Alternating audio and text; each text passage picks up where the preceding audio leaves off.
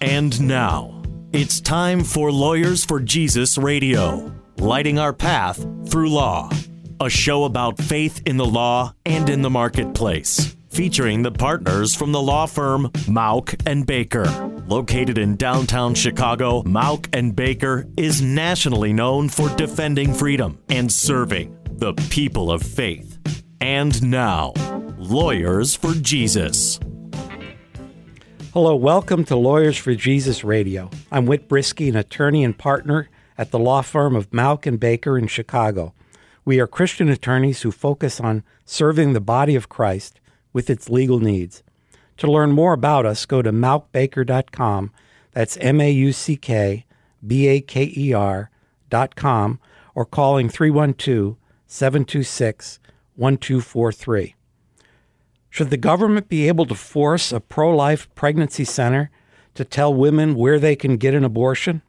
Today, our guest is Tom Glessner, founder and president of the National Institute of Family and Life Advocates, commonly known as NIFLA, a public interest law firm committed to legal counsel and training for pregnancy resource centers.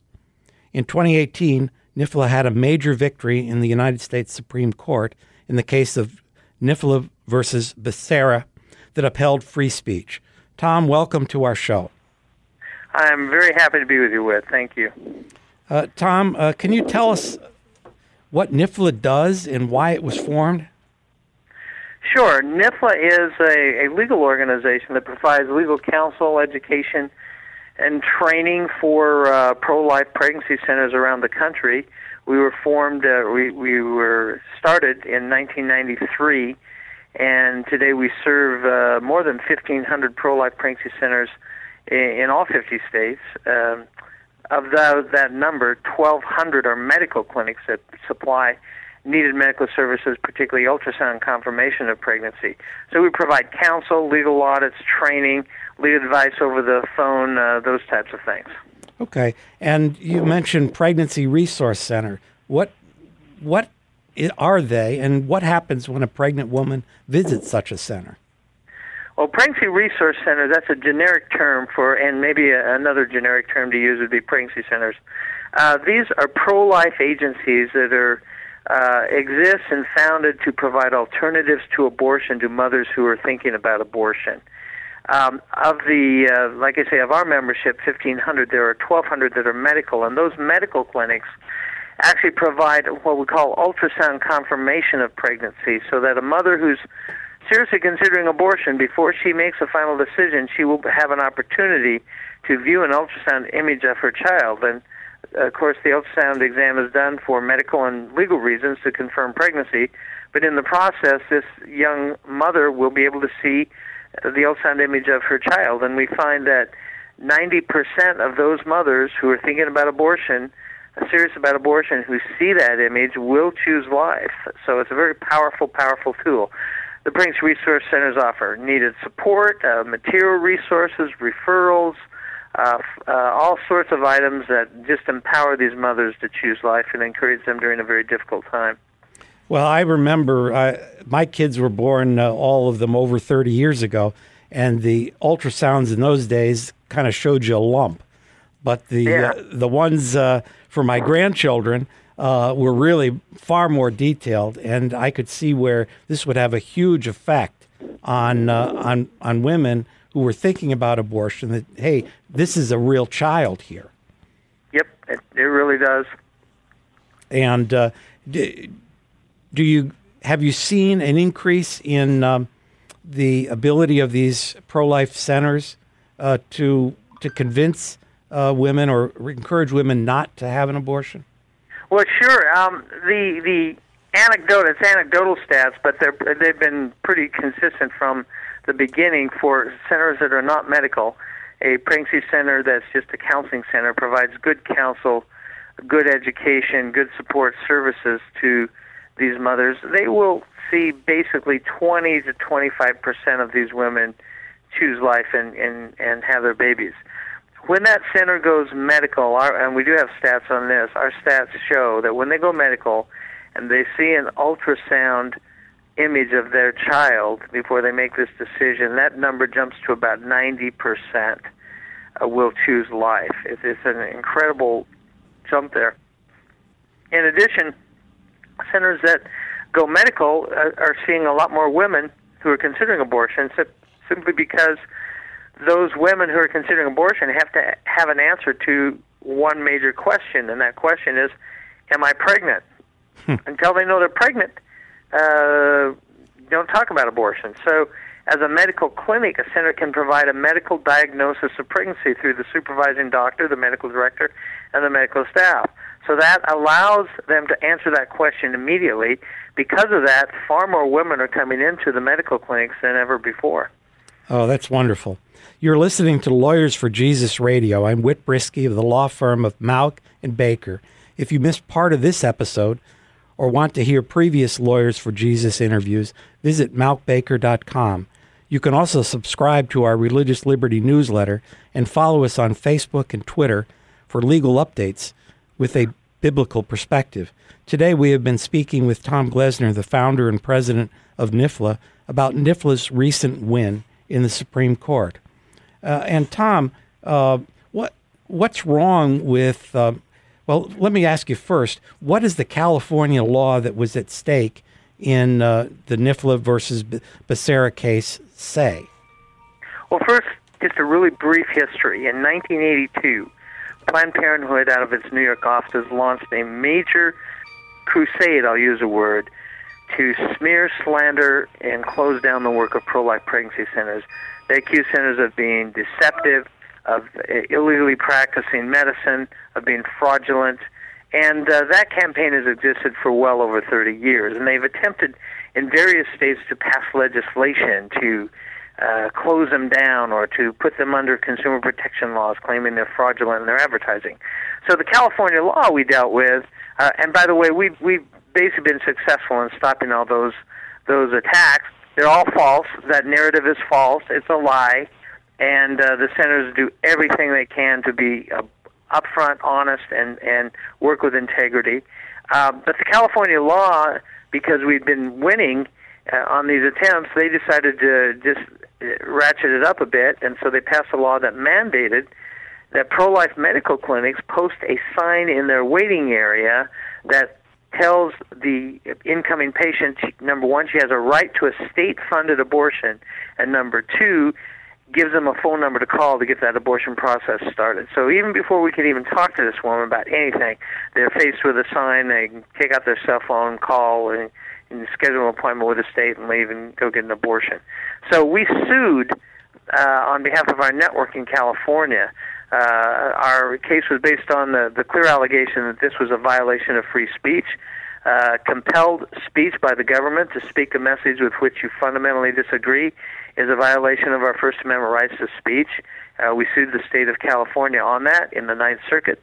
Uh, we lost our motion for preliminary judgment and uh, preliminary injunction in district court. Uh, Court of Appeals upheld the district court.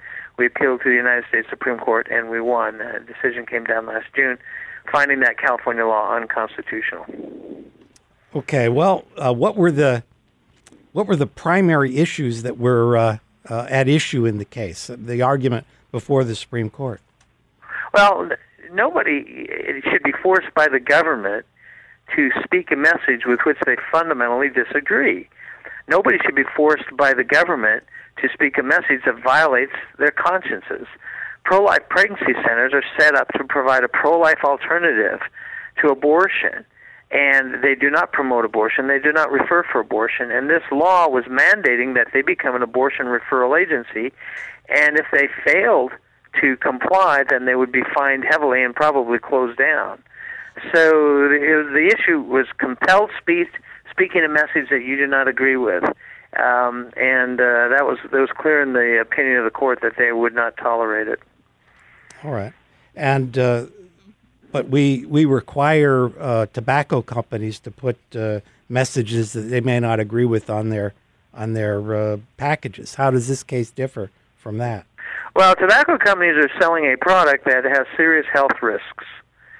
Um, pregnancy centers were being forced to refer for abortion. They're not selling anything with any health risks at all. this law is mandating them to speak a message that they don't agree with.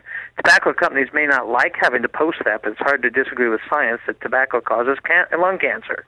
Uh, pregnancy centers were being forced to refer to uh, abortion uh, abortion providers. Now, it, it would be like the government forcing Alcoholics Anonymous to post a sign in their waiting area advising their adherents to where the local liquor store is. Or, if you want to use a tobacco analogy, it would be like the government forcing the American Cancer Society to promote cigarettes. That's what it's like. So, so tobacco companies dealing with a product that injures the health of someone is far different, and certainly they can be uh, compelled by government in that case to disclose what the risks are of smoking cigarettes. Okay. Well, that's uh, that's a, a, a, very important distinction, and we're talking about uh, people in these um, in these pregnancy resource centers who are committed to the pro-life uh, cause because they're all there volunteering their time and working for this one thing, and to require them to tell people where they can get an abortion uh, is really just contrary to their whole uh, life. That is so correct. To ask them to do that is to deny the fundamental principles upon which they stand and to destroy their very mission. Coming up, we will talk further with NIFLA's founder and president, Thomas Glessner, about the challenges in facing pregnancy resource centers and how they can resist. I'm Whit Brisky, and this is Lawyers for Jesus Radio.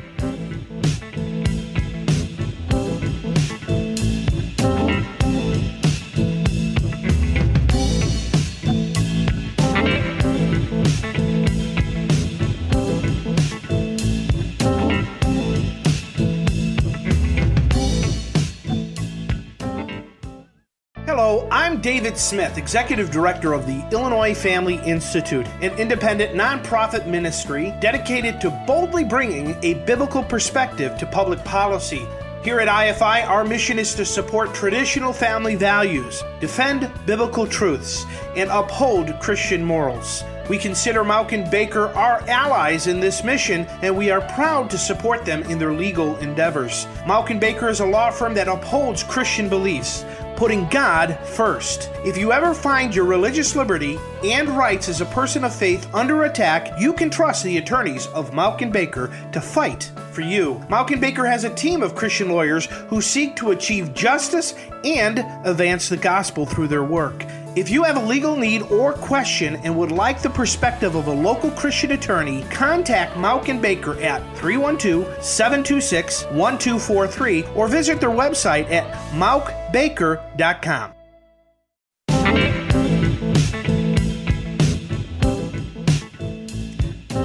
Welcome back to Lawyers for Jesus Radio. I'm Whit Brisky, an attorney at Mauck and Baker, a law firm based in Chicago which serves churches, ministries, businesses, and individuals in their legal needs.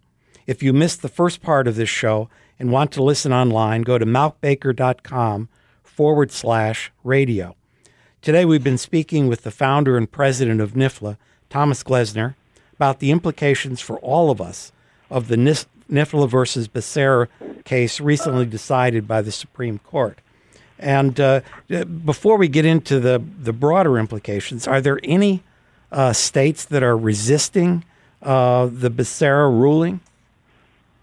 Well, right now, your state of Illinois is. Um, Illinois in 2017 passed a law uh, a little bit different. It, it, it's a mandate on uh, medical uh, professionals, physicians, a mandate that they must refer for abortion regardless of their feelings about it we sued on behalf of our pregnancy medical clinics in uh, Illinois on that, and we we've gotten a preliminary injunction that's in violation of the free speech rights, of course.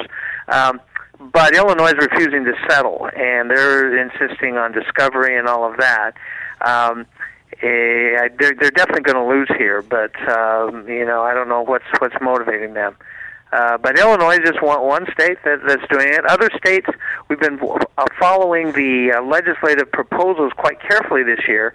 Nothing has really come up. I, you know, we had some some uh, legislators make comments uh, during the, the winter after our case came down that they were going to correct this and pass legislation that would uh, be upheld, but nothing has happened to date. But Illinois is the primary one we're looking at right now. Well, I know about Illinois because uh, we're involved in that case ourselves. Right. So. Um, okay, well, tell me about uh, the broader implications of this ruling for people who may not even agree with us on the uh, pro life issue.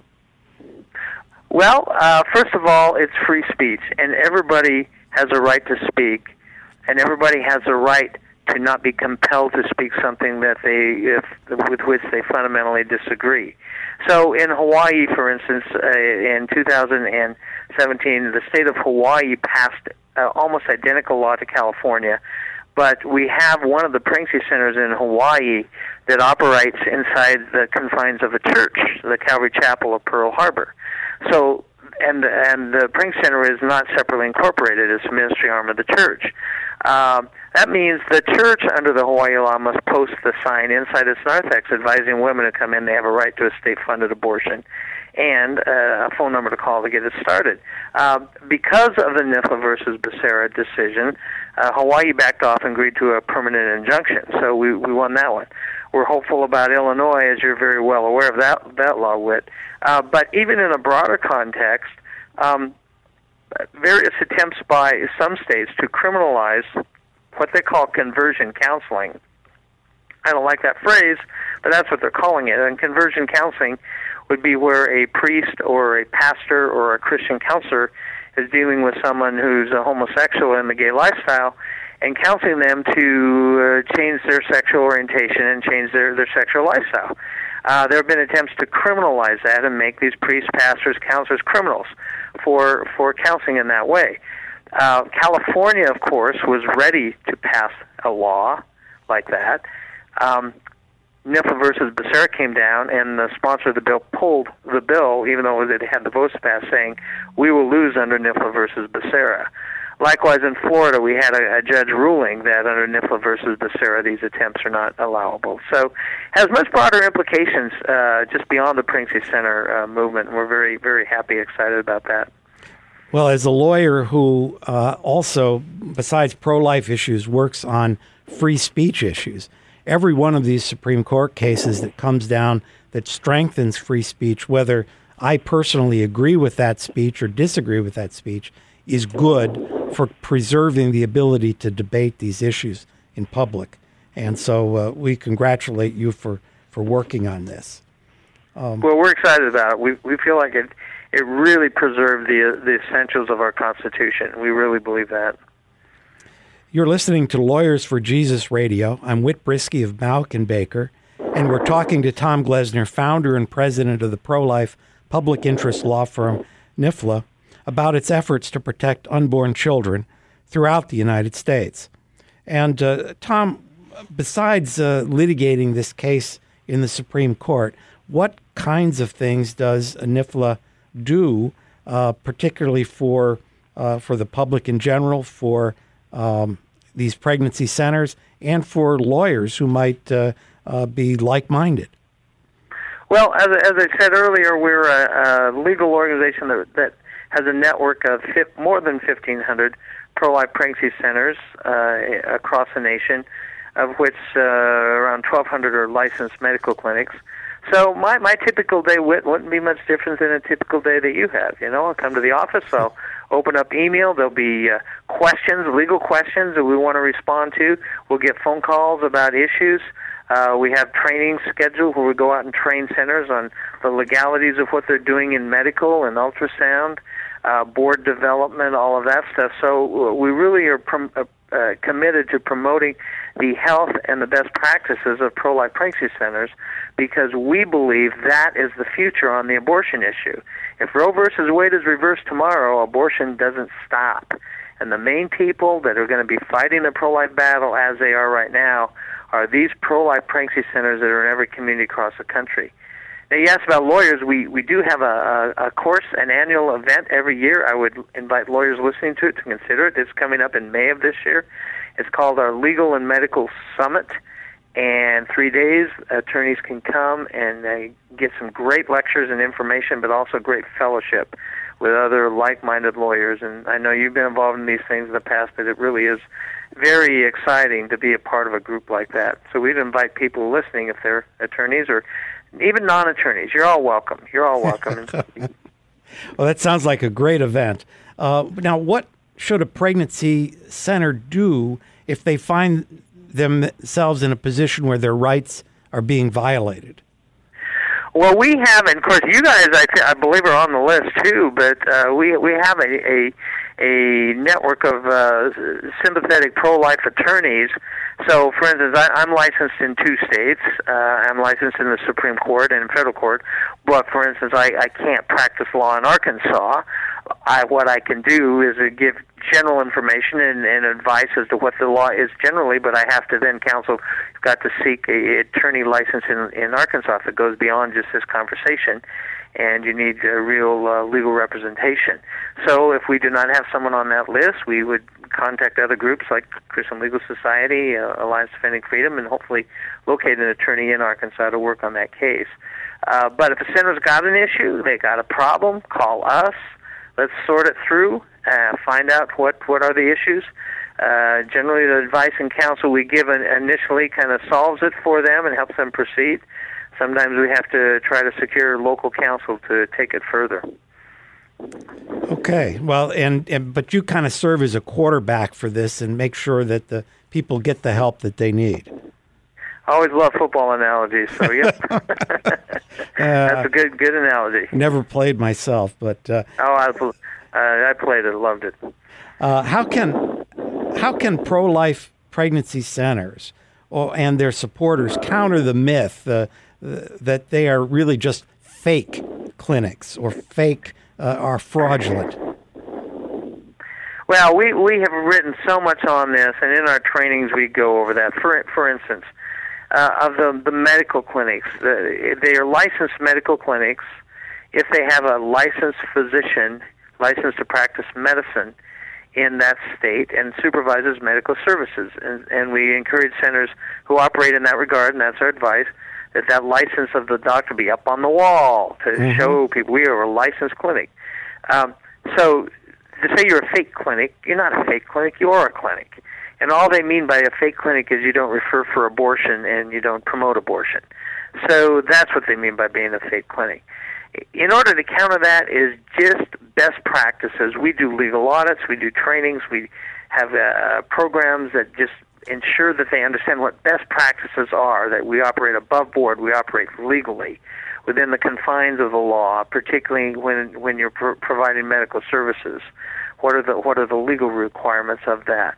Uh, just to operate above board and then to make sure your websites and your promotional materials emphasize that and talk about that. Uh, one one particular fun, uh, very interesting point, if I have time to do this, is an oral argument before the Supreme Court. Uh, I believe it was Justice Kennedy asked the state of California. Well, uh, counsel uh, has the state of California ever taken any legal action against these pregnancy centers for what you claim are fraudulent and deceptive trade practices? And the answer was no. Well, wait a minute. Wait, wait a minute we already have laws in California and every other state uh, prohibiting deceptive trade practices and false advertising, and they have never ever taken a center to court over that. Tom, that's well, that's reason- a, that's an admission, I think, on their part. Well, Tom, where can we find uh, information about NIFLA? Sure, go to our website, NIFLA, N is in Nancy, I F L A dot org. NIFLA dot org is our website. I urge you to do that and, uh, and to consider uh, what you can do to help this organization. If you have a legal need or a question and want the perspective of a local Christian attorney, contact us at Mauck and Baker. You can reach us at 312 726 1243 or at mauckbaker.com. That's M A U C K B A K E R.com. Visit our website and subscribe to our Religious Liberty newsletter with legal updates or call us and mention Lawyers for Jesus for a free consultation. Thanks for listening. I'm Whit Brisky, attorney at Mauck and Baker. This is Lawyers for Jesus Radio.